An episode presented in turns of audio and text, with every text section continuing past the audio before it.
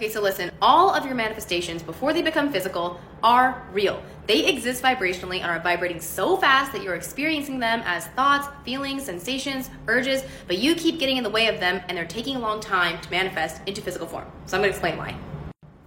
I'm going to use a really common example that comes up in my coaching a lot of the time. I've had several clients who are trying to manifest moving to a new city which by the way really has nothing to do with that particular arbitrary city. It has to do with the life that they believe that they will get to live once they get there.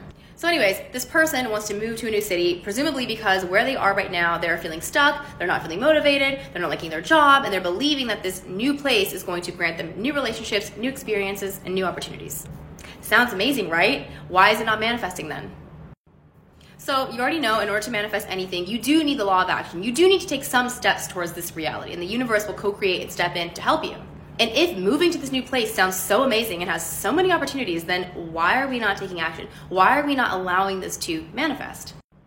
And it's because the pain of moving is greater than your why. So, for example, you want to move to LA or New York, but all you're thinking about is, oh my gosh, my rent's gonna be so expensive when I get there. I'm not gonna have any friends. I'm probably gonna have to commute into the city. It's gonna be really expensive. I don't really know what I'm gonna do when I get there. So, all of this is perceived pain perceived emotional pain. Your brain, which is designed in order to keep you feeling safe and protected, is to be like, no, no, no, we're not to go to LA. We're not to go to New York. That's to be too much. We're to stay right where we are because that is safety.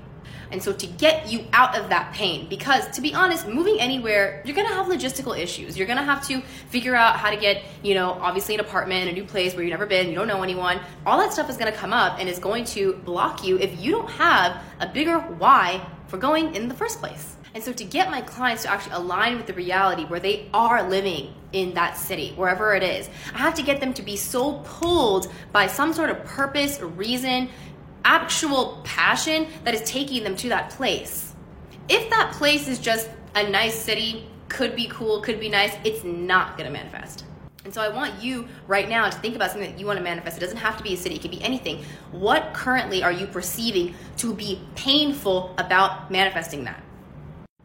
What so many people don't realize about manifesting is that in order to create this reality, in order to align with it, you're gonna have to come up against some seemingly difficult, inconvenient, maybe annoying things. Like moving, for example, is just, it's not that easy. I mean, yes, you can just pick up your shit and go, but you need to figure out, like I said, rent, finances, you gotta budget, you gotta figure that out. And so you can deal with all of that if your why for moving is extremely strong and powerful and compelling. And so it's not that you can't manifest what you want, it's that you don't know why you want what you want.